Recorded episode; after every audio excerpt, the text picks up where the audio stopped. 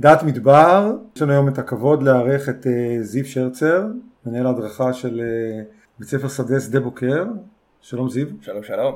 זה כיף שאנחנו יושבים עכשיו, אחרי כל כך הרבה חודשים שאנחנו עובדים על הרעיון של דעת מדבר ועושים שיחה. אז קודם כל תספר איך, איך הגעת לעשות את מה שאתה עושה, את הדבר הנהדר הזה. אולי נתחיל מזה שגדלתי בקיבוץ שדה בוקר. אני נולדתי שלושה קילומטר מאיפה שאנחנו עכשיו במדרשה, בקיבוץ שדה בוקר. בילדות uh, מאושרת של ילדים קיבוצניקים uh, uh, מנותקים מהעולם לגמרי. כמובן בתקופה ההיא לא היה מחשבים, לא היה טלפונים, לא היה כל הדברים האלה. החדר משחקים שלנו היה לצאת לשדה צין ולאסוף עקרבים וללכת לבריכות ביוב, בריכות חמצון ולהסתכל על ציפורים וזה היה ילדות, ילדות מאוד של, באופן טבעי, לא שמישהו דחף את זה, אבל אני חושב שהילדות של. ילדים הקיבוצניקים, ב, לפחות בשדה בוקר, הייתה מאוד מאוד אה, מעורבת בטבע. אולי זה ה... התחיל את העניין בתת מודע, אהבה לטבע ולמדבר. הילדות עברה והתבגרנו והמשכנו בחיים וטיילתי המון המון בעולם, בכל מיני מקומות, גם בהמון מדבריות, אבל לא רק. באיזשהו שלב אה, די מאוחר החלטתי להתחיל ללמוד. ככה עבר תואר ראשון באוניברסיטת באר שבע ועוד קצת אה, טיולים במדב... בעולם ואז הגיע התואר השני והתואר השני בעצם הייתי למדרשת שדה בוקר למקום ילדותי אה, ככה בתקופה יותר מבוגרת של החיים. למדתי אה, לתואר שני, עשיתי פה תזה על, על השינויים לאורך הזמן במעיינות הערבה, שזה היה מין שילוב של מחקר אה, גם, אה, גם היסטורי, אבל אה, בעיקר גיאו-הידרולוגי, שבו ככה עברנו על כל מעיינות הערבה, אני עם המנחים שלי, הנדריק ברוינס וחנן גינת ועוזי אבנר, וניסינו לראות את, ה, את השינויים שחלו עם הזמן במעיינות, בערך בשלושים מעיינות לאורך הערבה, מדרום ים המלח, נאות הכיכר, כיכר סדום, ועד אילת. ככה הגעתי בעצם למדרשה ולמדתי פה שנתיים וחצי עד שסיימתי את התזה. ואחרי זה הבנתי שאני פשוט נשאר פה, זאת אומרת ש... ששדה בוקר, שהמרחב הזה, אני קורא לו שדה בוקר, אני לא קורא לזה לא מדרשה ולא מדרשת בן גוריון ולא קיבוץ שדה בוקר, אני קורא לזה שדה בוקר, כמו, ש... כמו שקוראים לעין גדי עין גדי, עין גדי זה מקום, יש בו כל מיני, יש בו קיבוץ, יש בו זה, יש בו אכסניה, יש בו בית ספר שדה, אבל שדה בוקר זה מקום, זה המקום הזה, גם הבדואים דרך אגב קוראים לכל המרחב הזה אל-בכר. תשאל אותם איך קוראים לשדה צין אל-בכר, איך קוראים למישור אה, רמת ציפורים אל-בכר, איך קוראים להר אל-בכר, הכל פה אל-בכר, כי זה שדה בוקר. אה, אנחנו קוראים לזה שדה בוקר, הבדואים קוראים לזה אל-בכר. אבל אני ככה קורא למרחב הזה. שדה בוקר, לא משנה קיבוץ, מדרשה, זה לא משנה אוניברסיטה. אה, אז נשארתי לגור פה במדרשה, שדה בוקר. יום אחד מצאתי את עצמי אה, מדבר עם המנהל בית ספר שדה, אבשלום כהן, חברי הטוב, ותוך אה, בערך שלוש שניות הבנו ש... שמצאנו אחד את השני, והוא צריך אותי ואני אותו, ו... וצ'יק צ'אק אה, ככה נכנסתי לעבודה בתור מנהל הדרכה בבית ספר שדה. לא, אני עוסק בתפקיד הזה כבר שבע שנים, אולי יותר, שבע או שמונה. כבר אני לא סופר, מאוד אוהב את התפקיד, מאוד אוהב את לעבוד עם, אה, עם המדריכים, לטייל איתם, ללמד אותם, לעשות השתלמויות, כמובן שיש גם את העבודה עצמה, שזה הטיולים הנודדים, אה, כל הקשרים עם הבתי ספר, ועשיתי את העבודה הזאת באופן, באופן די שגרתי המון שנים, אה, ולאט לאט עם השנים שאתה עושה בעצם, שאתה עושה את העבודה הזאת שהיא בהתחלה זה מה שאומרים לך לעשות. אני צריך לעשות טיולים לבית ספר הזה, לבית ספר הזה, טיולים יומיים, טיולים אה, נודדים, יש השתלמויות, יש שבתות צוות, יש זה, וזה מדהים, זה הכל, הכל אה, מעניין וכיף ומצוין. אבל אחרי כמה שנים אתה מתחיל לפתח גם בעצמך אה, רצונות אחרים, לעשות דברים שונים מטבע הדברים. ואז אתה מוצא את עצמך מתלבש על כל מיני פרויקטים אה, כאלה וכאלה. אני השגרה קשה לי, מאוד. הבנתי שאני מאוד לא אוהב את הרוטינה ומאוד אוהב פרויקטים שהם אפילו שהם אה, חד פעמיים, אבל הם אה, פרויקטים מורכבים, ארוכי טווח, אבל חד פעמיים, אני יכול אה, להיכנס ולהשקיע בהם המון, וזה גרם לי, שהבנתי את זה, שאני יכול גם לעשות את זה בבית ספר שדה, והמנהלים שלי נתנו לי את ה...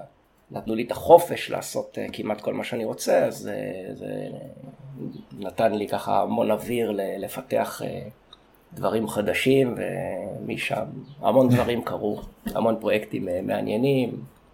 אז אולי באמת נדבר על אה, חלק מהם בהמשך. אני רוצה לשאול אותך לגבי הנושא של הגילוי.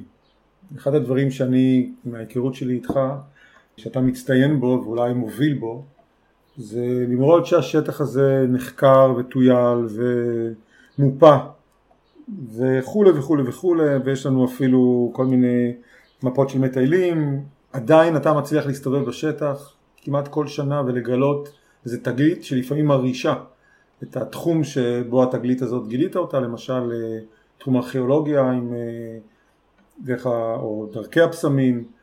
אז קודם כל תספר לנו קצת על הנושא של גילוי, איך, איך בעצם מגיע המקום הזה שבו אתה מגיע, מסתכל ומגלה דברים חדשים. איך זה שעדיין אנחנו מגלים? זו בעצם שאלה שאני ואתה אולי יודעים לענות עליה, אבל אנשים פחות מודעים לה, זה שה, שהגילוי הוא אינסופי כמעט. זה נכון שהגילוי הוא אינסופי, וככל שהשנים עוברות, ו... ואנחנו דווקא חוקרים ומסתכלים יותר קרוב פה לשדה בוקר, אנחנו מוצאים יותר, שזה מדהים. קודם כל צריך לתת את, ה... את, ה... את הזכות הזאת של, של מחקר, של ללכת בשטח ולהסתכל ולחקור, והרצון הזה, את הזכות, הזכות הראשונים לא יודע, אני חייב לפחות לתת אה, לשוק הרבק. באמת, כי שוק ה... אני באמת חושב שבלי שוק המון דברים לא היו קורים פה. אה, משהו ברוח שלו, משהו ברצון שלו. אה, ללכת ולהסתובב ולחקור ועל שבילים, לא על שבילים, זה לא כל כך משנה, כל ה... כל ה... זה הכל דברים קטנים. אבל הרוח הזאת של ללכת ולחקור ולחפש ולספור ולקחת נ"צדיקים זה, אני חושב את הרוח הזאת קיבלתי משוקה. אה, חוץ מזה עוד, בזכות העבודה בבית ספר שדה, שזו זכות גדולה מאוד, שהיא מאפשרת לנו אה, להסתובב בשטח עם המון המון אנשים מכל מיני תחומים, הם מאסטרים בתחומם. אה, אם זה אמיר אידלמן בקטע הגיאולוגי, זה טלי גיני בקטע הארכיאולוגי, עוזי אבנר, ליאור אדמר, מימירון, אגר לשנר, אנשים שבאמת הם, הם מאסטרים בתחומם, הם עושים את זה 40, 50, 60 שנה. כשאתה מסתובב איתם, הם נותנים לך את הכלים אה, להבין מה אתה רואה, בכל תחום. בלי הכלים האלה, לא משנה שתסתובב במדבר 100 שנה, אתה לא תראה כלום. אבל כשיש לך את הכלים מהאנשים האלה, וזה לקח זמן גם להכיר את הכלים האלה, כשיש לך את הכלים, אז כשאתה מוצא את עצמך מסתובב בשטח, אתה פתאום רואה דברים שלא לא היית רואה לפני, לא היית רואה. אז אני חושב שהם, הם, שוקה הוא הרוח שנתנה לי את הרצון ללכת ולחקור, וכל המורים האלה שציינתי את חלק משמם, הם נתנו את הכלים. וכשיש לך את הכלים האלה, פלוס כל מיני כלים דיגיטליים שיש היום גם שעוזרים, בלי ספק, תצלומי לוויין, תצלומי אוויר ברמות מאוד גבוהות, ו... לא משנה, GIS, כל מיני, דבר, כל מיני כלים שאתה יכול אחרי זה להשתמש בהם, אז זה, זה עוזר למצוא, למצוא הרבה דברים. אני אתן דוגמה קטנה, אוקיי? כשאתה מסתובב עם עוזי אבנר בשטח, אז אתה יכול ללכת, ואם אתה היית הולך סתם בשטח, לא היית רואה כלום. כשאתה הולך עם עוזי אבנר, פתאום הוא אומר לך, הנה, פה יש אתר פולחן פתוח, מה שנקרא באנגלית Open Air Sanctuary, או פה יש עציץ, או פה יש דברים שלא היית רואה. כאילו, בן אדם רגיל היה הולך, לא היה, לא היה מתייחס. אבל uh, פתאום שהוא מראה לך אחד, אז אתה אומר, בסדר, אתה קצת אומר, טוב, נו, ממציא. אז אתה רואה עוד אחד, אתה רואה עוד אחד, אתה רואה עוד אחד, אתה רואה עשרות, מאות, אז אתה פתאום מבין שהוא לא, לא ממציא, יש פה משהו, יש פה איזה משהו שחוזר על עצמו. ואחרי שאתה רואה כמה עשרות כאלה, ומבין גם בערך מה, איפה, איפה זה ממוקם ומה זה משרת בערך, אז פתאום אתה מתחיל למצוא אותם בעצמך. יש uh, משהו שלפני המון, לפני כמה שנים, גם לא הכרתי, פתאום מישהו הראה לי, אני לא זוכר מי זה היה, אולי זה היה עוזי אבנר, או אולי uh, uh, ליאור אנמר, משהו קטן שנקרא עציץ. סתם זה השם שהמציאו לו, זה ארבע אבנים קבורות בתוך ה... בצורה מסוימת, קבורות בתוך הקרקע בגודל נגיד בערך 20 על 20, על 20 כל אבן כזאת, משהו שבאמת אף אחד לא היה מתייחס. קראו לזה עציץ, כי זה נראה כזה כמו עציץ קטן, לא יודעים למה זה שימש, אולי לפולחן, אולי ל... יש, יש המון השערות, אבל זה לא משנה. אבל מהרגע שראית אחד, אתה פתאום הולך בסיני ובירדן ובנגב, ורואה עוד אחד ועוד אחד ועוד אחד, רואה עשרות, מאות כאלה. אז אתה מבין שזה לא סתם, זה לא איזה ארבע אבנים אקראיות שמישהו שם. ועוזי אבנר לא ממציא, וליאור אנמר לא ממציא. יש מאות כאלה בכל השטח, אז אתה מתחיל אה, להבין שיש פה משהו שחוזר על עצמו, ועוד פעם, דברים שאתה לא הכרת, מראים לך אותם פעם אחת, ואז פתאום אתה הולך בשטח ואתה, ואתה רואה עוד המון כאלה. בקיצור, הכלים האלה פותחים לך את העיניים. הסתובבתי עם ליאור אנמר לפני כמה שבועות, אה, והוא גם סיפר לי על משהו שלא הכרתי, זה נקרא אתרים רודדים. הוא סיפר לי מה זה אתר רודדי, אמרתי בסדר, נחפש, הלכנו, חיפשנו איפשהו. אה, בסוף מצאנו, הוא אומר לי הנה הוא התלהב וזה, ואני מסתכל, ובאמת לא ראיתי כלום. לא ראיתי כלום, כי לא ידעתי עדיין מה זה אתר רודדי. ואז כשראיתי את זה, והוא, והוא תיאר לי את זה, זה היה קשה לראות, זה באמת משהו שהוא מאוד קשה לראות, את המעגל אבנים, את המלבן אבנים, ושתי אבנים כאלה, ושאבנים מכוערות. עד שאתה לא רואה את זה, היית הולך על זה מאה פעם, אלף פעם. בכלל לא היית יודע שאתה עומד על אתר מהתקופה הרודדית. אני לא יודע, גם אף אחד לא יודע מה האתר הזה, למה הוא שימש. אבל זה, זה הכלים. הכלים זה מה שכל מיני אנשים מראים לך כל מיני דוגמאות, ואתה משתמש בכלים האלה ל... אה, אחרי זה שאתה מסתובב בשטח אה, לחפש. וגם אני חושב שכמה שאתה יותר אה, מסתובב בשטח, ולא רק מסתובב בשטח, מסתובב בשטח ומנסה להבין שאת, שאתה מחפש משהו, או, ש, או גם אם אתה לא מחפש, אבל כשאתה מסתובב בשטח ויש לך, לך כבר אה, אה, את הכלים האלה ויש לך ראייה, אז אתה, אתה פתאום רואה הרבה יותר דברים. אה, עוד דוגמה עם, אה, עם ליאור אנמר מלפני כמה שבועות, הסתובבנו עם הצוות באיזושהי השתלמות, והסתכלנו על איזשהו, אה, על מין מצלעות כאלה, מצוק, שהם על שיפולי רכס אה, מחמל. והסתכלנו ואמרנו, רגע, לא יכול להיות שמשהו פה לא בסדר. זאת אומרת, השכבות נוטות בשיפוע אה, גדול מדי לשיפועים שאנחנו מכירים משיפולי רכס מחמל. זאת אומרת, משהו קרה פה. אז אתה מתחיל לנתח, רגע, זה עבר פה, זה עבר שם, ואתה מתחיל לבנות את התמונה מההיכרות שיש לך בגיאולוגיה. לא בטוח שזה נכון, זה לא מחקר מעמיק, אבל אתה מבין פתאום למה יש מצלעות ו... ולמה הרכס פה בולט, ו... ואז כשאתה מבין את זה, אתה מבין למה אחרי זה השביל, או הנקה בכדור, יעבור על האוכף הזה ולא על האוכף הזה. אני חושב שכמו שאמיר אידלמן תמיד אומר, הגיאולוגיה היא בסיס להכל, ואני באמת באמת אה, חושב שזה נכון, כי הגיאולוגיה והגיאומורפולוגיה הם הבסיס להכל. בגלל זה מאוד חשוב שכל מדריך ידע את זה, זאת אומרת ידע את הבסיס של גיאולוגיה ובסיס של גיאומורפולוגיה. כשיש לך הבנה של הדברים האלה, אחרי זה תבין איפה הצמחים יצמחו, על איזה מפנה או באיזה ערוץ, ואיפה יהיה צמח נדיר, ואתה תבין איפה יכול לנבוע מעיין, ובאיזה שכ... שכבה או באיזה מקום יש לך סיכוי למצוא גבים, אה, איפה יכול להיות מערות, הכל מתחיל מה, מה, משם, וגם איפה עוברים שבילים. אמנם הקדמונים נגיד ש... שהלכו פה במדבר וחצו אותו, והם לא ידעו גיאולוגיה, אבל, אה, אבל הם הכירו את השטח כל כך טוב שבלי לדעת גיאולוגיה הם ידעו גיאולוגיה. הם לא ידעו מה זה שבר, הפוך, ושבר נורמלי, הם לא ידעו מה זה שבר תזוזה אופקי ימני, הם לא ידעו כלום. אבל הם כן הבינו את השטח ברמה של גיאולוגים או גיאומורפולוגים כדי לדעת לנתח אותו וליצור את הציר הכי אה, אה, קצר וקל ונוח להליכה מנקודה A ל-B. זה היה הגדולה שלהם. אז היום יש לנו כלים אחרים לדעת איך הם אה, מצאו את ה... אז אתה אומר שבעצם הגילוי הוא תהליך מתמשך שכל הזמן מעמיק. אנחנו יכולים, אתה אפילו יכול לעבור על אותו שטח, הלכת עליו מאה פעמים, ובפעם המאה ואחד פתאום תראה משהו שלא ראית אותו אותו. בטח, לגמרי, לגמרי. השנה, אה, בעקבות, אה, לקחתי את הבנות, את המורות חיילות, איך שהם הגיעו ביום הראשון שלהם לשדה בוקר, עוד לפני אני חושב, הם התגייסו והגיעו לפה, עוד לפני הטירונות, אמרתי להם יוצאים לשטח, שלוש, שלוש מאות חיילות, ויצאנו לשוטט, פה במרחב לא רחוק, יצאנו לשוטט במקומות שכבר הייתי.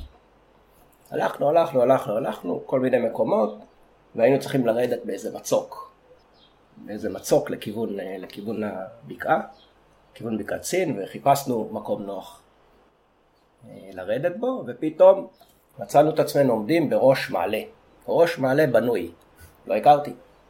לא הכרתי. אוקיי, מעלה בנוי, וואו, יורדים אותו, בנוי חומות, מעלה אמיתי, לא, לא איזה נקד, מעלה בנוי. מישהו השקיע שם המון המון איזה. אוקיי, זה היה בתחילת השנה, ופתאום היה עוד מעלה שהכרתי מאיזה חילוץ שהיה לנו לפני כמה שנים, של איזה ילדה ממצוק לא רחוק משם. הכרתי עוד מעלה, ו... והכרתי עוד איזה שביל שהיה ב... שהיה לא רחוק משם, ואז יום אחד, בעקבות בכלל אה, שיח חדש שהתפתח אה, עם חיים בן דוד לגבי הדרכים שהיו פה במרחב, לאו דווקא של ה... לאו דווקא דרכי הפסמים, אלא דרכים יותר קדומות. דווקא דרכי הנחושת אנחנו קוראים להם, וגם בעקבות כתבות, מאמרים שקראתי שטלי גיני שלחה, שהיו מבוססים על מחקרים של רודולף כהן, הכל אתה מחבר פתאום מאמר שטלי שולחת לך. אתה קורא אותו ואתה רואה את המפות ואתה מנסה להבין מה הולך שם. אתה שואל את חיים בן דוד, אתה מחבר את המעלה שמצאת עם המורות חיילות בתחילת השנה, עם המעלה שאתה כבר מכיר מהחילוץ, ועם אה, אה, עוד איזה נקב שאתה מכיר, ואתה, ופה מגיעה הטכנולוגיה, שזה סתם עזר, זה כלי עזר, ואתה מעלה הכל על, על GIS, אתה מעלה את כל הנקודות שאתה כבר מכיר. אה, ואתה מחבר ביניהם, אתה מתחיל לנסות להבין, רגע, מאיפה זה הוביל לאיפה.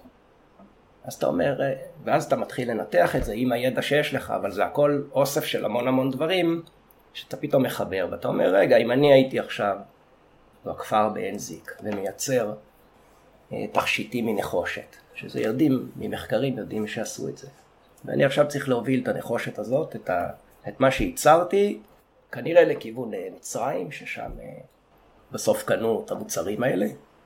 אה, ואנחנו יודעים על עוד כמה נקודות שהיו צריכים לעבור בדרך, כמו באר סיסים, קדש ברנע, דברים כאלה. אתה מתחיל לשאול, אוקיי, איך הייתי הולך? מפה איך הייתי הולך? הייתי הולך דרך בקעת סין, הייתי הולך דרך פה, דרך שם, ושאתה... ואז שוב פעם אתה משתמש בכלים של ה-GIS, ואתה אפילו לא GIS, כל כלי מדידה אינטרנטי על מפות. ואתה מתחיל לעשות מדידות של מרחקים, של עליות אה, מצטברות, של גבהים. אתה פתאום רואה שהדרך עכשיו שחיברת בין המעלה הזה למעלה הזה, לנקב הזה, לדרך הפסמים שאתה כבר מכיר, היא פתאום יותר קצרה מכל דרך אחרת שחשבו עד עכשיו. ככה, ככה מחברים דברים. עוד פעם, זה לא, זה לא נחקר. זה נגיד, השביל הזה לא נחקר. אף אחד, כנראה עד היום, לפחות ב, ב, בספרות, אין, אף אחד לא חקר את השביל שהולך מעין זיק נגיד לבאר רסיסים, שבטוח היה שביל שעובר בין שני, שני היישובים האלה, אף אחד לא חקר. אז זה פתאום אופציה, אם מישהו יחקור יום אחד, אז יש לו עכשיו אופציה חדשה שהוא יכול לחקור. יכול להיות שהיא הייתה נכונה, יכול להיות שזה מתקופות אחרות, עוד פעם, זה לא... האתרים לאורך הדרך הזאת לא נחפרו. אז אף אחד לא יודע את התארוך והכל. אבל זה די הגיוני ש... שממקום כמו עין זיק, כדי להגיע לרמת מטרד, אה, שזה בעצם השער רסיסים, או בכלל לכל המצודות מהתקופה הישראלית, אה, בואכה קדש ברנע, אה, עין קודירת בסיני. אז להגיע לרמת מטרד, יש שתי דרכים די פשוטות, אחת מפה, אחת מפה. אולי השתמשו בשתיהן דרך אגב. אולי בתקופה מסוימת בזאת, אולי בתקופה מסוימת בזאת. אי אפשר לדעת. יכול להיות שמצאנו משהו, יכול להיות שלא, לא יודע. יחקרו בעתיד. יש משהו בתיאור שלך שמחזיר אותי לאיזה סיפור ששמעתי ממורה חיילת שהייתה בבית ספר שדה שדה בוקר, אמרה לי יום אחד הגיעו סטודנטים מהאוניברסיטה ואחת מהם סיפרה לי שהיא חוקרת איזופודים. אז אמרתי לה באמת? אנחנו בוא אני אראה לך איפה יש איזופודים. והיא כל כך התרגשה אותה סטודנטית כי אף פעם לא ראתה איזופודים בטבע. וזה מחזיר אותי לשאלה באמת אם משהו השתנה, זאת אומרת היום חלק מהמחקר, אני לא מכליל ולא מנסה, אבל חסר כנראה הרבה אנשים כמוך, שמסוגלים לרדת לשטח, לעשות את העיבוד של המידע הזה ברמה מאוד מאוד גבוהה ומאוד uh, מחוללת, זאת אומרת שהיא לוקחת, היא מולטי דיסציפלינרית, לא חד דיסציפלינרית, ולהסתכל על השטח מכל מיני זוויות ולהגיד רגע כן, למרות שעברנו על המקום הזה מאה פעמים, הנה בואו אני אראה לכם משהו חדש שלא הסתכלתם עליו. כי הרבה מאוד מהמחקר אה, וזה אני גם שומע באוניברסיטה הוא מאוד, אה, מאוד יורד לעומק, מאוד נקודתי, מאוד מעמיק, מעט יוצא לשטח, גם סטודנטים באוניברסיטה היום פחות יוצאים לשטח, פחות יוצאים לסיורים, פחות יוצאים, זאת אומרת איפשהו הגילוי הזה דורש הרבה מאוד, הרבה מאוד שטח, הרבה מאוד, כאילו לדגור, לרדת, אה, לקטט רגליים, שזה לכאורה משהו שכאילו עבד לנו, אבל הוא לא באמת עבד, זה תלוי בנו. אז זה דבר מאוד ידוע מה שאתה אומר, וזה אחד החסרונות הכי גדולים של האקדמיה, מצד שני זה גם אחד היתרונות הכי גדולים. למה זה חיסרון? כי כמו שאתה אומר, שבן אדם עכשיו עושה את הדוקטורט שלו על משהו מאוד מאוד ספציפי, והוא גם הגיע מהתחום הזה, מהרקע הזה, אז הוא יחקור את המשהו הספציפי הזה לעומק, אבל הוא באמת לא יסתכל על שום דבר מסביב, הוא לא יראה את, לא המכלול הגדול. פעם אני חושב שהאקדמאים או גיאוגרפים היו, היה להם ראייה הרבה יותר רחבה, היה להם, אה, כאילו כל גיאוגרף הוא היה גם גיאולוג, הוא היה גם בוטנאי, הוא היה גם אסטרונום, אני לא יודע, אולי הוא גם היה פילוסוף. בתקופות קדומות יותר, גיאוגרף, שקראו לזה גיאוגרף, הם היו הכל. הם ידעו את כל התחומים. וכשאתה יודע את כל התחומים ואתה בא לחקור משהו עכשיו אתה בא לחקור נמלה, אבל אתה יודע את כל התחומים מסביב, אתה מבין גם בקרקעות, ואתה מבין ב... לא יודע, בבוטניקה ובמחילות ובזרעים ובכל דבר, אז, אז אתה יכול, אני חושב שזה יכול לעזור לך להגיע למסקנות הרבה הרבה יותר uh, נרחבות. והיום באמת באקדמיה אתה מתמחה בתחום מאוד מסוים, תואר ראשון זה כזה כללי, תואר שני אתה מתכנס וחוקר איזה משהו, ובדוקטורט אתה בכלל, אתה כבר זהו, אתה חוקר חרוטת סלע, כל הדוקטורט שלך. עכשיו, עכשיו אתה יכול לחקור פה אה, מאה שנה חרוטות סלע, אבל אם לא אה, תבין ב... לא יודע, ב... את הגיאולוגיה שיצרה את האבנים ואת הפטינה, ואם לא תבין אה, מה עמים אחרים עשו במונגוליה וב... לא יודע, ובדרום אמריקה ול... אם לא, אם לא תחקור את, ה, את, כל ה, את כל המכלול הזה, או גם לא תבין איזה עמים ישבו פה, איזה תרבויות, מאיפה לאיפה הם הלכו, איפה היו החיבורים, האם היה בין פה ובין הודו חיבור, סתם אני זורק. אם לא תבין את כל המכלול הזה, אז, אז מה שווה אם אתה חוקר פה את ה-100 חרוטות סלע ב-1,000 חרוטות סלע, או 100 אלף חרוטות סלע ברמת, ברמת מטרד ובהר כרכום. אה, אז, אז כן, זה, יש בזה, זה החיסרון. היתרון זה באמת, היתרון של אנשים כאלה שבסוף הם מוצאים אה, תרופה לסרטן, כי הם חקרו חיידק אחד עשרים שנה.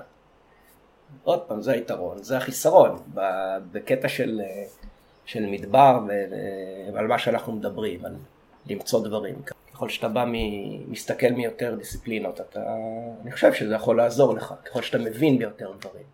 אני חושב שאולי מה שחסר זה את האיזון הזה, זאת אומרת אה, אנחנו לא מבטלים את הצורך במחקר אה, עומק אלא אנחנו אומרים שיש כאן צורך גם בשטח והליכה בשטח ומחקר תוך כדי הסתכלות רחבה יותר ומולטי דיסציפלינרית שזה אולי דבר שיחסית לעבר שמדברים למשל עם אה, פרופסור אוריאל ספר אז הוא מספר על איך הוא בעצם התחיל בתור מדריך בית ספר שדה אילת והוא הסתובב בשטח, הוא היה פה והוא היה עוזר של איזה מחקר גיאולוגי, למעשה הם בעבר היו מסתובבים המון המון המון המון בשטח, שזה כי אולי האיזון הזה שחסר, ואתה למעשה דוגמה למישהו שעושה את זה בדיוק, אתה לא, אתה לא יושב באקדמיה אבל אתה עושה את אותו דבר, מבלי לשבת באקדמיה, ואתה מגלה כל הזמן המון המון דברים שיש להם משמעות. אולי תספר בהקשר הזה גם על דרך הפסמים, כי זה אחד ה... אני חושב התגליות הכי משמעותיות שהיו לכל חוקרי דרך הפסמים בעשור האחרון, בעשורים האחרונים. לפני שנגיע לדרך הפסמים, אבל זה קשור אה, למה שדיברנו לפני כמה דקות לגבי חוקרים בשטח, לאו דווקא זה חוסר בשעות שטח או התמקדות בנושא מסוים בלי לראות את המכלול לפעמים, זה עוד בעיה באקדמיה לפי דעתי. לפעמים אנשים נוטים, לא יודע אם למחזר, אבל לקחת מחקרים ועבודות שנעשו בשנות ה-60, שנות ה... לא יודע, שנות ה-40, שנות ה-80, ו... ולהמשיך אותם. במקום להסתכל ולראות, רגע, אולי הם טעו, אולי, אולי הם לא מצאו משהו, אולי כל התזה שלהם אה, היא טעות. וזה משהו שהוא עד עכשיו באקדמיה היה מאוד נפוץ, אני מרגיש. ובשנים האחרונות אני רואה יותר ויותר חוקרים ששוברים, שוברים, מנפצים את המון המון מיתוסים שכולם גדלו עליהם, גם הם גדלו עליהם.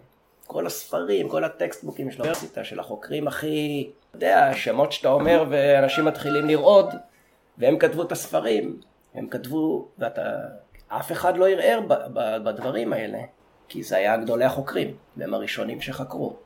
אבל היום, יש חוקרים חדשים, לא כל כך חדשים, אבל יחסית צעירים באקדמיה, שלא לא מסתכלים על העבר, מסתכלים על העתיד. הם אומרים, אנחנו, בסדר, הם אמרו מה שהם אמרו, אנחנו בלי לחקור עוד פעם עם האמצעים שלנו, ויש להם אמצעים פי אלף יותר טובים מפעם, אנחנו נוכיח, יכול להיות שהם צודקים ונוכיח שהם צודקו, יכול להיות שהם לא צודקים, ונבנה פה תיאוריות חדשות לגמרי.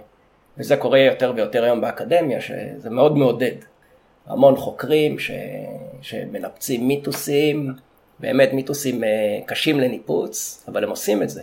עושים את זה עם, אה, עם הוכחות, זה מדהים. אז זה לגבי זה. לגבי דרך הפסמים, אני חוזר לשוקה. זאת אומרת, שוקה העיר אותנו, העיר אותי ואותנו בבית ספר שדה לגבי כל הנושא הזה. כי כנראה זה ישב בו המון המון שנים, זה בער בו, הוא כבר 20-30 שנה, מדבר על המסעות האלה, את המסע המפורסם שהם עשו עם הגמלים. אה, ויום אחד הוא ביקש, אה, הוא אמר בוא נלך, אה, בוא נלך על דרך הפסמים, נבנה רוג'ומים, כמו שעשו פעם, לקחנו צדיקים, נחפש את האבני מיל. אמרתי לו, שוקה בטח, מה, תבוא יום שישי, שבת, נצא עם כל הצוות. ככה זה התחיל, יצאנו לשטח, באמת ככה התחלנו ללמוד, התחלנו להבין איך הדרך נראית יותר לעומק. איך האבנים נראות, איפה הן ממוקמות, המרחקים בין אחת לשנייה, והמצדים לאורך הדרך. קראנו על זה, זה, זה גרם לנו גם להיכנס למחקר אה, מחקר שלנו, זאת אומרת לקרוא ספרים, לקרוא חוברות, לקרוא מאמרים, כל מיני חומרים שהיו על אה, דרכי הפסמים, שרוב החומרים היו עתיקים דרך אגב. היו שנות ה-60, יורם צפריר, זאב משל, אה, וזה גרם לנו לקרוא המון. וללמוד ולחקור. ויצאנו איתו לשטח. איזה כמה חודשים לפני המסע שתוכנן, המסע הראשון שגם שוקה דחף, שוקה דחף, איזה חצי שנה דחף את כולם, צריך לעשות מסע מפטרה עד עובדת. וכמובן שבית ספר שדה אמר לשוקה, עלינו, אנחנו, אנחנו איתך, מה שצריך אנחנו עושים. ואז נוצר קשר עם המון המון גורמים אחרים. המסע הראשון היה מאוד, uh, בגלל ששוקה פנה לכל העולם, אז כל העולם uh, בא למסע הזה, להשתתף בו ולקח קרדיט והכל טוב ויפה. Uh, אבל קצת לפני המסע הזה, החלטתי עם הצוות שאנחנו הולכים לחקור איזשהו מקטע מהכתובים, מהספרים, מהחוברות, ש, ש, של כל הארכיאולוגים שחקרו, היה היה נראה שיש שם חור. אתה יודע, לפעמים אתה קורא משהו גם בעיתון, או גם במאמר, או גם בספר, ואתה קולט שיש חור, אתה קולט שהם... מי שכתב את זה, כתב, והוא לא ידע משהו, אז הוא... יש איזה שתי שורות כאלה לא ברורות, והכל ממשיך כאילו... אה, כאילו, כאילו הכל בסדר. ועלינו על חור כזה בכתובים, וזה הציק. זה ממש הציק, כאילו, לא, משהו, משהו לא הסתדר, כי, כי קראנו ש, שהדרך מ... מה שנקרא מעובדת לשער רמון, שער המון בחאן סהרונים של היום, שהדרך הזאת יש בה רצף של אבני מיל, ממש כמעט כל קילומטר וחצי פלוס מינוס אבני מיל, אבני מיל, אבני מיל, אבני מיל, אבני מיל, אבני מיל, אבל מה, ממצד גרפון ועד מצד מחמל, אין. אבל ממצד מחמל והלאה יש. זאת אומרת, אתה מסתכל על איזה, על קטע שהם חקרו, והם חקרו שם כל אבן. ואתה רואה שיש, אה, לא יודע, שש, שבע תחנות, אני לא זוכר עכשיו במדויק, שש, שבע תחנות של בני מיל, פתאום שש תחנות של בני מיל חסרות, ועוד אה, חמש, שש תחנות. אז אתה אומר, כאילו, משהו פה תמוה, לא יכול להיות שש תחנות נגיד, שש חסרות ועוד שש. משהו פה לא, לא מסתדר, איך יכול להיות שפתאום שש חסרות? לא, מישהו בא, הוציא רק את השש האלה באמצע? אז זה בין השורות, שאתה קורא דברים כאלה בין השורות. אתה אומר, משהו פה לא בסדר. אולי, אולי, למרות שהם כאילו הארכיאולוגים הכי מוערכים שהיו בתקופה ההיא ואולי עד היום, והם חקרו את זה פה חודשים, לא יודע, אולי שנים. הם כתבו על כל אבן במרחב, באמת החוברת, כל אבן מתוארת. אבל אולי הם פספסו משהו. והמחשבה הזאת, מהמחשבה הזאת אתה מתקדם הלאה, ואז הדבר הכי, הכי, הדבר הראשון שכל, אה, נראה לי, שכל מטייל עושה, כל טייל עושה, פותח מפה, מה הבעיה? ומנתח את השטח, למדנו את זה בצבא לעומק, מה שנקרא, אה, ואתה מנתח את השטח, ו, ופתאום ראינו ש, שיש עוד אופציה ללכת בין, בין מצד גרפון למצד מחמל, שזו לא האופציה שהם בחרו. והיא אופציה שמבחינת מרחק ודברים כאלה היא נראית, נראית רלוונטית לגמרי. ועוד יותר מכך, ופה אנחנו אולי הולכים לכל מיני כלים שדיברנו עליהם מקודם, כלים ש, שלמדנו מכל המומחים, או מכל אחד, כלי אחד, ו, והכל מתערבב לך בראש, וגם קצת מהיכרות של, אה, לי לפחות, עם, אה, עם אה, בדואים של היום. בדואים פה, בסיני, בירדן, מטיולים. כשאתה מטייל ואתה פוגש בדואים, אתה רואה איפה הם הולכים, ואיך הם הולכים, ואיפה הגמלים הולכים. אפילו בהיכרות של איך גמל הולך ואיפה נוח לגמל ללכת. זה יכול להיות גם, לא משנה, גמל באפריקה. אבל ברגע שאתה קצת אה, נכנס להבנה של איפה גמל אוהב ללכת, איפה נוח לו ללכת, איפה נבטי היה הולך עכשיו עם שיירת גמלים. כשאתה מנתח את, גם את זה עם השטח, אז אתה אומר, וואלה, אם אני הייתי נבטי והיה לי שיירת גמלים, נראה לי הייתי בוחר בנתיב הזה, לא בנתיב ש... שהם בחרו כל השנים. ודרך אגב, זה לא שהם המציאו את הנתיב הזה. הרבה חוקרים לפניהם אה, אמרו שזה הנתיב, והמפות של ניוקומפ ב-1913 מראים שזה הנתיב. וכנראה ניוקומפ גם אה, ביסס את זה על. ביסס את זה על, אה, או על מפה, או על מישהו, על רובינסון שהיה פה, אין לי מושג מי, מי הראשון, או על בדואים שאמרו לו, מישהו הטעה אותו. זה, זה, זאת, זאת הבעיה הייתה, שכולם ביססו את המחקר שלהם, כנראה על מחקרים או על מפות של אנשים קודמים, ואף אחד לא אמר, רגע, בוא, בוא נבדוק שנייה את הנתיב השני. עכשיו, שני הנתיבים הם, אני עשיתי ממש בדיקות, הם ברמה של 7.1 קילומטר מול 7.3. באמת הם, הם בול אותו דבר, גם במרחק וגם בשיפועים המצטברים. הכל כאילו זה ברמה של כלום, ברמה של פחות מאחוז הבדל. אז מה, לא תבדוק את הצד השני? אבל הם לא, כי כנראה כולם הלכו אחרי, אחרי, אחרי קודמיהם. ואם, לא יודע, ואם רודולף כהן אמר שפה עברה הדרך, אז גם יורם צפריר ילך על הדרך הזאת. ככה זה, אה, אני חושב, כן, אני לא יודע, סתם, סתם הערכה שלי לגמרי. אבל אתה מסתכל, אתה רואה עוד אלטרנטיבה, אתה מסתכל על זה בעיניים עכשיו של שיירת גמלים, ואתה אומר איפה יותר קל ללכת עם שיירת גמלים. אתה הולך לבדוק בשטח ואתה רואה שיותר קל, אפילו לפני שאתה הולך בשטח, אתה פותח מפה ואתה רואה איפה יש יותר הליכה בתוך ואדי למשל, אה, ואיפה יש פחות הליכה, איפה יש הליכה יותר על שלוחות, על עוקפים, על אה, זה. ואתה יודע שגמל לא, הולך, לא אוהב ללכת בוואדי, לא אוהב ללכת בוואדי. עכשיו חלוקי נחל זה לא נוח לו. גמלים לא אוהבים את זה, גמלים תן להם מישורים, תן להם אפילו עליות בשלוחות, לעוקפים, הם מתים על זה. החיה הזאת בנויה לתא שטח הזה. היא לא בנויה ללכת בנחל. אין שום ציר בעולם שהולך בנחל, אין, אין חיה כמעט שהולכת בתוך נחלים. אבל גמל בטח שלא. זה הביא, הביא אותי למסקנה שנראה לי שהדרך היותר, שאני הייתי בוחר בתור אה, מוביל שיירות, היא הייתה דווקא בדרך, ה, מה שנקרא הדרך המערבית להר גרפון. יש את הדרך המזרחית ואת הדרך המערבית.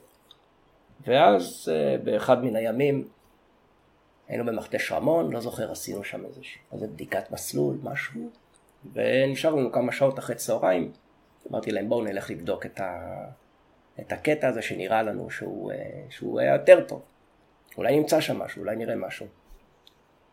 ונסענו לשם, נסיעה ארוכה עד מצד מחמל, נשאר לנו מעט מאוד אה, אור. אה, התחלנו לחפש בעצם את הדרך, שזה לא דבר קל. כאילו זה מאוד קל אחרי שמישהו מראה לך. כאילו עכשיו אני בטוח שיש המון, המון חבר'ה שיבואו ויראו לך איפה, איפה הנתיב עובר, אבל כשאתה לא יודע איפה הוא עובר, מאוד אה, קשה למצוא אותו. אה, בחרנו בטכניקה שהטכניקה הייתה לחפש אה, מעברים הכרחיים. אתה יודע, דברים פשוטים שלמדנו בצבא אפילו. לחפש מעברים הכרחיים, לבוא אליהם דווקא לא מכיוון השביל, אלא ב... לבוא אליהם בחיתוך צידי. זאת אומרת שאתה הולך בחיתוך צידי ואתה יודע שבאיזשהו שלב אתה צריך לחתוך את השביל ולהבין שאתה חותך עכשיו שביל קדום וגם לנסות שהחיתוך יגיע למעבר הכרחי. זה בדיוק מה שעשינו. אנחנו שמנו את הג'יפ איפשהו על הנתיב הקדום דווקא ומשם עשינו חיתוך אה, דרך הגבעות, באוכפים, לכיוון איזשהו כף שהוא היה חשוד ש... שהדרך אם היא, אם היא עברה, היא עברה שם. ובאמת, בחיתוך הזה, איך שהגענו קרוב לאוכף, עוד למטה כבר, ראינו שאנחנו עומדים על דרך, אתה לא יכול לדעת אם היא קדומה בת אלפיים שנה, או היא בת מאה שנה והבדואים, כי עד היום הם רואים שם את הצאן, או שזה דרכים ש... שהבדואים עשו, אתה יודע, מאה, מאתיים שנים האחרונות. ואז עלינו לאוכף, וראינו שם רוג'ום גדול, זה מעלה עוד חשד, ואז התחלנו לחזור לכיוון הג'יפ. ברגע שעלינו על השביל אמרנו, טוב, בוא נחזור עכשיו על השביל. והתחלנו לחזור על השביל וראינו אותו, זאת אומרת, עוד פעם, לא בוודאות שזה, שזה השביל, אבל התחלנו לחזור על השביל, ראינו עוד, עוד ממצאים, עוד כל מיני דברים שיכולים להעיד שזה איזשהו שביל עתיק, עדיין שום דבר לא היה ברור. ואז הגענו לוואדי, שזה ואדי שהוא הרוס לגמרי, כי בולדוזר שם עבר ועשה שביל אה, כדי לשים שם אה, קו מתח, הקו מתח שעולה ל, לראש מחמל. אז בוואדי היה ברור שלא נמצא כלום, הוא גם הרוס וגם ואדי באופן טבעי, אין לך מה לחפש שביל בוואדי כי עברו אלפיים שנה והוואדי לא השאיר כלום. באלפיים שנה המון דברים קורים. אבל הלכנו בוואדי הזה ו... ופתאום אה, אחד השינשינים, שהוא לו עיני נץ, ראה איזשהו נקב קטן עולה, עולה הצידה מהוואדי, הוא ציין את זה ואמרנו יאללה בוא נלך לבדוק אותו. באמת עלינו על, הוועד, על הנקב, עכשיו זה יכול להיות נקב הכי פשוט ש, שבדואים הולכים עליו פה ב, ב, בהר ארכוב, כן? הוא נראה נקב כזה לגמרי. לא משהו בכלל יכול לתת לך איזה ודאות על זה שזה דרך הבשמים. הגענו לראש הנקב, זה כלום, זה 50, 50 מטר עלייה כזה. וכשהגענו למעלה, אמרנו בואו נבנה פה רוג'ום כדי שנדע לחזור, שעוד חודש אנחנו באים עם המסע בדרך הבשמים, נדע ללכת דרך פה. בואו נמנה לנו רוג'ום שיעזור לנו לזהות את המקום הזה שאנחנו באים מהצד השני. אז כשאנחנו באים להרים את האבנים לרוג'ום, פתאום היה שם, היו שם אבני מיל. ממש, אנחנו באים לבנות את הרוג'ום והופ, אנחנו עושים, אה, יש פה אבני מיל. Okay. אוקיי. וזה זה היה, זה היה הגילוי הראשון, שדרך אגב הוא בכלל עדיין לא... אה, הוא בכלל לא הוכיח שזה, שהדרך הבשמים לא הלכה בנתיב הידוע, זאת אומרת הידוע ש, שבספרים, עדיין היינו באגן של נחל אה, מחמל, ולא באגן של נחל חווה, זאת אומרת רק כדי לדעת בוודאות שהשביל לא, לא עבר איפה שהם אמרו ואיפה שאנחנו חשבנו, היינו צריכים למצוא אבני מיל או משהו שיעיד על על זה, אבל באגן של נחל חווה, ועדיין היינו באגן הלא נכון, שמשם הכל יכול לקרות. אה, אבל נגמר, נגמר האור, חזרנו לג'יפ בחושך, היינו אה, שמחים, אבל זה לא העיד על כלום. אה, אבל מה שכן, לישון זה לא נתן כל כך. כמה ימים אחרי זה, ביום שבת, אמרתי שאני אלך לחקור את, ה... את נחל חווה ולחפש שם איזושהי עדות אז הדרך הכי מהירה להגיע לשם זה על אופניים. אז רכבתי על אופניים עד למצד גרפון בערך, ומשם אה, החלפתי נעליים לנעלי ריצה ורצתי את הקטע. שזה טעות, כי כשאתה רץ אתה לא רואה כמעט כלום. בחזור, שרצתי קצת יותר לאט, כי כנראה הייתי עייף, ראיתי אבן אחת אה, מסוטטת, מרובעת, עם שקע עגול, ולא הייתי בטוח שזה קשור, אבל זה היה נראה לי חשוב. כמובן צילמתי אותה והכל. חזרתי בשארית הכוחות, הגעתי לאופניים, רכבתי חזרה, הגעתי בערך עד למטווחים, לשבייה של שדה בוקר, שם שווקתי, וחיכיתי לחילוץ של איזה חבר שיבוא לאסוף אותי. זהו, והיה לי את התמונה הזאת שבערב כמובן אה, שאלתי את חיים אם זה נראה לו בסיס של אבן מיל, כי זה היה נראה בסיס של אבן מיל, אבל לא, לא... היום כשאני רואה את זה אני אומר מה, ברור שזה בסיס של אבן מיל, אבל פעם ראשונה שראיתי את זה לא הייתי בטוח במאה אחוז, אבל הוא אמר שזה נראה לו לגמרי אבן מיל. וכשהוא אמר את זה, אז זה, זה נתן את ההוכחה ש, שהדרך הלכה שם, ובמסע כדאי לנו ללכת שם ולהמשיך לחקור. כן? חודש אחרי זה בערך היה את המסע. ובמסע היו עוד המון, המון גילויים מאוד מעניינים תוך כדי מסע, שזה בכלל להוסיף למסע. Mm. ואחרי זה היה עוד, עוד אה, השתלמות שחיים בן דוד הביא את הסטודנטים. את הסטודנטים שלו, ואז uh, עוד פעם מצאנו, קיצור. למעשה מצאתם את הנתיב, את החלק החסר. מצאנו את הנתיב, ומה שהיה יפה שלא, אני, אני שמח על זה דווקא, שלא בפעם אחת הלכנו ומצאנו את כל האבנים, אלא כל משלחת שבאה mm. מצאה עוד אבנים. כן. משלחת הבאה עוד אבנים, משלחת שלישית עוד אבנים. אז כל אחד נהנה, אה, נהנה, נהנה מהגילוי הזה קצת. זה, זה נחמד, סטודנטים שבאו ופתאום מוצאים את זה. בשבילם זה משהו אדיר. בטח לחיים בתור המוביל של ה... טוב, מרתק. אז תודה רבה על הריאיון הזה. אני מקווה שכולם אה, קיבלו את, רוח הדברים. זאת אומרת, יש עוד המון המון שנים של גילוי, אם לא דורות של לגלות, בעיקר במדבר. וגם אם נלך באותו מקום עשר פעמים בפעם המי יודע מה נגלה דברים חדשים. אז אה, תודה זיו. אה, להזכיר לכם כל הראיונות שלנו נמצאים באתר מדבר.org, Spotify, iTunes, נשמח שתמשיכו לעקוב אחרינו. תודה רבה.